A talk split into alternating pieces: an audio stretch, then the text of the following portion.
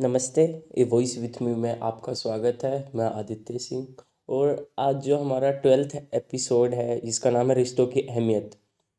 तो चलिए इसकी शुरुआत करते हैं। तो इसके में जो हम बात करेंगे वो मिडिल क्लास फैमिली की करेंगे क्योंकि मैं ऐसा सोचता हूँ और मैं ऐसा समझता हूँ कि मैं मिडिल क्लास फैमिली को अच्छे से एक्सप्लेन कर सकता हूँ। जो उसकी कंडीशन है जो उसकी सर्कमस्टेंसेज है वो मैं अच्छे से एक्सप्लेन कर सकता हूँ और आ, जो पीपल्स हैं जो मेरे लिसनर्स हैं, वो उसको ईज़िली अंडरस्टैंड कर सकते हैं और वो रिलेट कर सकते हैं अपने डे टू डे लाइफ में।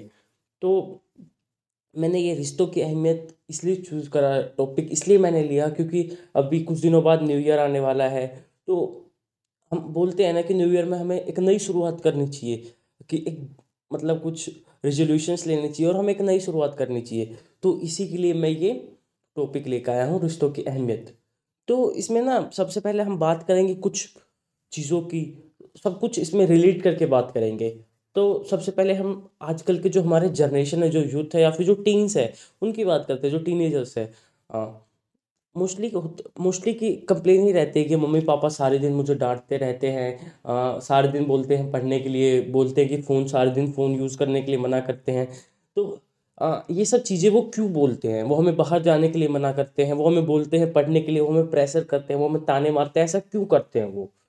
तो इसका सबसे एक ही इसका इम्पोर्टेंट रीज़न है, इसके, इसको एक ही वे में मैं सीधा एक्सप्लेन करना चाहूँगा कि वो ऐसा इसलिए करते हैं क्योंकि वो हमारे ऊपर पैसे लगा रहे हैं। जैसे कि फॉर एग्ज़ाम्पल हमने बोला कि, पापा, मुझे ये ड्रीम है, मेरा ये ड्रीम है और मुझे वो पूरा करना है। तो पापा ने अपने, अपनी सेविंग्स लगा दी या फिर मिडिल क्लास फैमिली में तो जो इतने तो वेल्दी होते नहीं है, वो अपनी सेविंग्स या फिर इन्हें सब छोटे छोटे खर्चों को कम करके वो बच्चों के बच्चों के ऊपर लगाते हैं, उनके ड्रीम्स के ऊपर लगाते हैं, उनके गोल्स के ऊपर लगाते हैं। तो बच्चे ने बोला कि पापा मुझे लाइक मुझे यूपीएससी की तैयारी करनी है तो पापा ने पैसे लगा दिए उसमें। तो अब उनको कहीं ना कहीं वो दिखेगा ना, जैसे कि उनको दुख होगा। अगर बच्चा जैसे कोई यूपीएससी की तैयारी कर रहा है, वो भी देखते होंगे कि यूपीएससी की तैयारी ऐसे ऐसे होती है, जो उसके एस्पिरेंट्स है, वो ऐसे ऐसे प्रिपरेशन करते हैं। अगर बच्चा गलत डायरेक्शन में जा रहा है तो उनको थोड़ा दुख होगा तो वो बोलेंगे, क्योंकि वो अपने पैसे लगा रहे हैं, वो पैसे वो कहीं और भी इन्वेस्ट कर सकते थे। वो अपने कंफर्ट अपनी लग्जरीज छोड़ के वो बच्चे पे पैसे लगा रहे हैं तो कहीं ना कहीं वो चीज़ें हर्ट होती है अंदर से। तो और क्या पता अभी इतनी बीमारियाँ चल रही है मे बी कोई बीमार पड़ जाए फैमिली में, वो सेविंग्स वहाँ पे भी तो काम आ सकती है। वो सेविंग का उस सेविंग को देखिए तो डेढ़ सौ काम हो सकता है उस सेविंग से। पर वो सेविंग आपकी स्टडी पे लगा रहे हैं तो वो थोड़ा बहुत तो वो बोलना तो बनता है। उस देखिए समझने की ये चीज़ें हमें हर कोई क्यों नहीं बोलता? कुछ हमारे फ्रेंड्स होते हैं, उसको हम बताते हैं कि देख मैं ये कर रहा हूँ तो बोलते हैं, ठीक है, तेरा जो मन करे वो कर ले। पर हम फैमिली को बताते हैं कि मुझे ये करना है तो वो फैमिली हमें समझाती है। क्योंकि फैमिली ने जो हमारे एल्डर से जो हमारे बड़े बुज़ुर्ग हैं या फिर जो हमारे मम्मी पापा हैं उन्होंने पीछे से काफ़ी एक्सपीरियंस लिया है। जैसे कि आ, हम पापा को बोले पापा मुझे बिज़नेस करना है। तो पापा मना कर रहे हैं कि बेटा बिज़नेस नहीं करना तुम्हें। बिज़नेस कोई और फ़ील्ड चूज़ कर करना बिज़नेस नहीं करना। तो वो ऐसा क्यों बोल रहे हैं कि वो उन्हें बिज आ, ऐसा क्यों बोल रहे हैं कि तुम बिज़नेस मत करो? मे बी उन्होंने पास्ट में कुछ बिज़नेस में ऐसा बहुत बड़ा आ, नुकसान झेला हो या फिर बहुत बहुत उन्होंने किसी को बिज़नेस में धोखा दिया हो, कोई चीटिंग करी हो तो इसलिए बता रहे ना क्योंकि फैमिली है वो तो हमेशा एक राइट वे ही बताएगी ना राइट वे राइट पाथ बताएगी कि ये राइट है।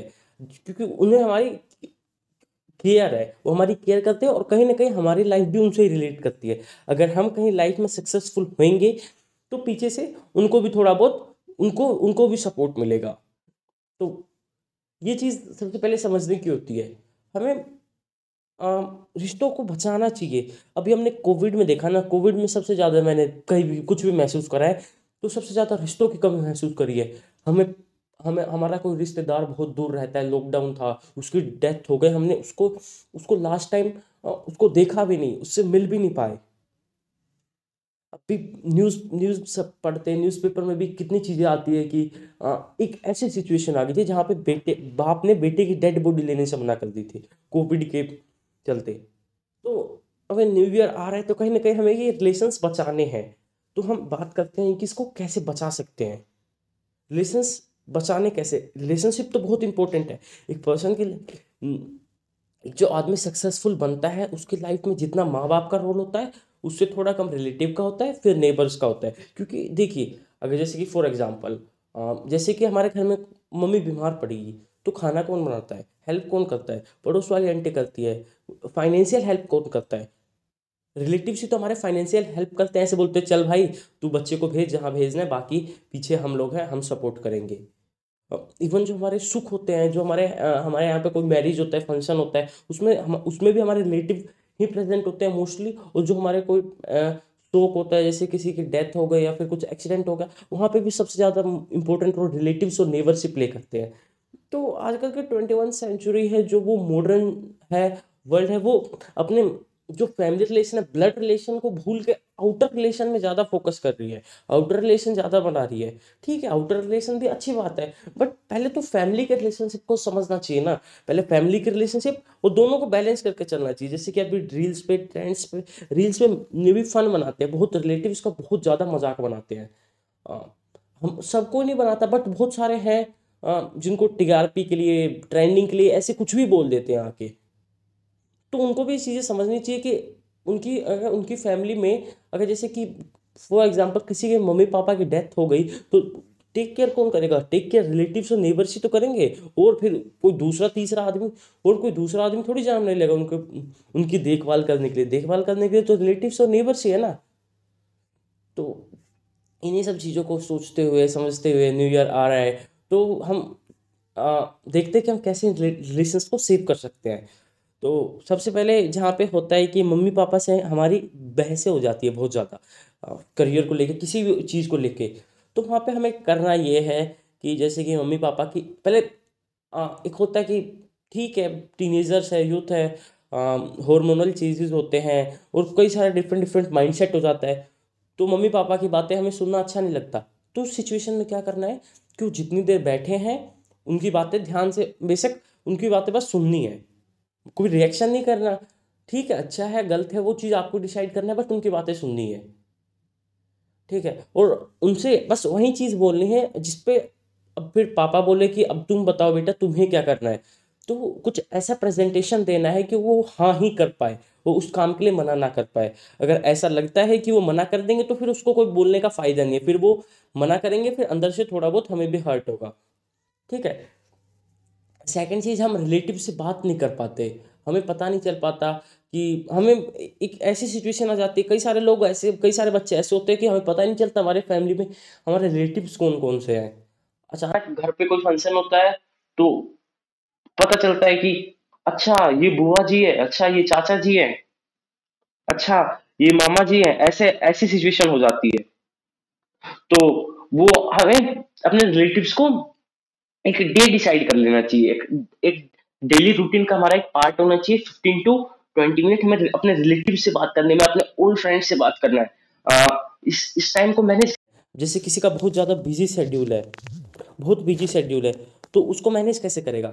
तो उसको मैनेज ऐसे करना है जैसे कि डिनर के बाद जो डिनर के बाद डायरेक्ट तो सोने जा नहीं सकते तो डिनर के बाद जो डाइजेस्ट करते हैं हम वॉकिंग करते हैं उस टाइम पे हम इसका यूज़ कर सकते हैं।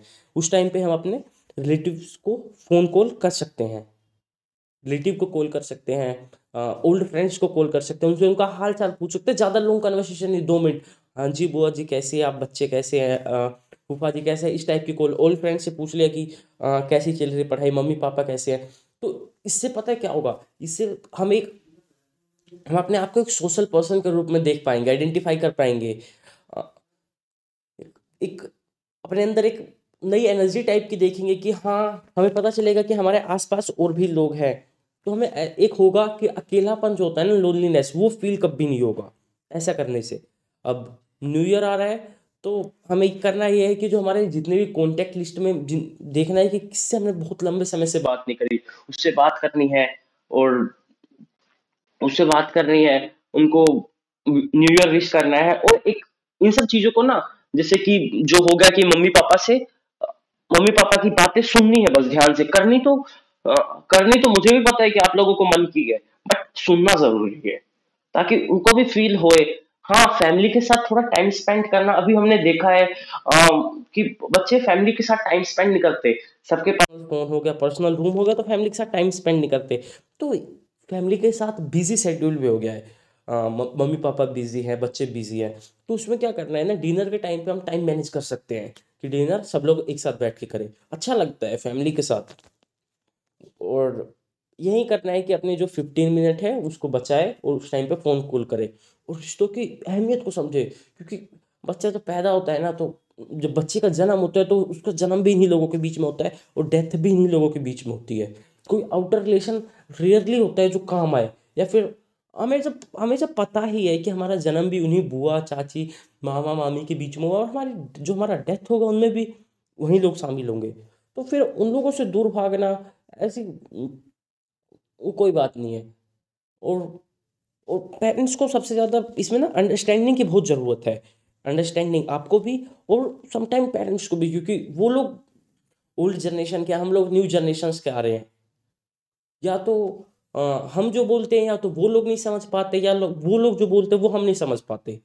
तो वहाँ पे थोड़ा सा बैलेंस जो होता है ख़राब होता है। वहाँ पे थोड़ी सी अंडरस्टैंडिंग चाहिए थोड़ा सा पेशेंस चाहिए और टेक केयर लव ये सब तो फैमिली में होता ही है। तो बस आ, लिस्ट बना लीजिए क्या क्या करना है न्यू ईयर आ रहा है। तो फैमिली के साथ डेली फिफ्टीन मिनट अपनी फैमिली के साथ fifteen minute dinner time spend करना है डिनर एक साथ करना है सभी लोगों को। सेकेंड थिंग मम्मी, पापा या फिर जो भी हमारे एल्डर जो भी बोले, उनको ध्यान से सुनना है बस। करना नहीं करना वो सेकंड ऑप्शन है बट ध्यान से सुनना है। उसके बाद फिफ्टीन टू ट्वेंटी मिनट हमें अपने ओल्ड फ्रेंड्स के लिए और हमारे रिलेटिव्स के लिए टाइम निकालना है।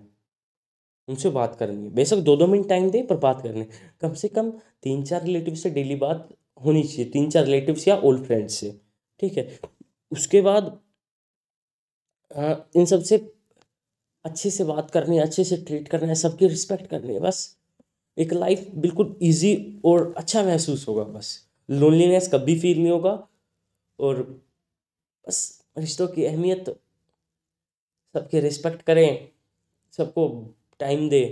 क्योंकि रिलेट टाइम ही मोस्ट इम्पोर्टेंट होता है ना। लव केयर तो वो चीज़ हम देख नहीं पाते। वो तो फीलिंग्स होती है बट टाइम एक ऐसी चीज़ होती है, वो पता चल जाता है कि हाँ भाई, बंदे ने मेरे साथ पंद्रह बीस मिनट टाइम स्पेंड करा है। मम्मी पापा के साथ टाइम स्पेंड करना चाहिए, पापा से पूछना चाहिए, पापा ऑफ़िस का दिन कैसा रहा? ये सब चीज़ें अब तो बस, समझिए रिश्तों की अहमियत, धन्यवाद।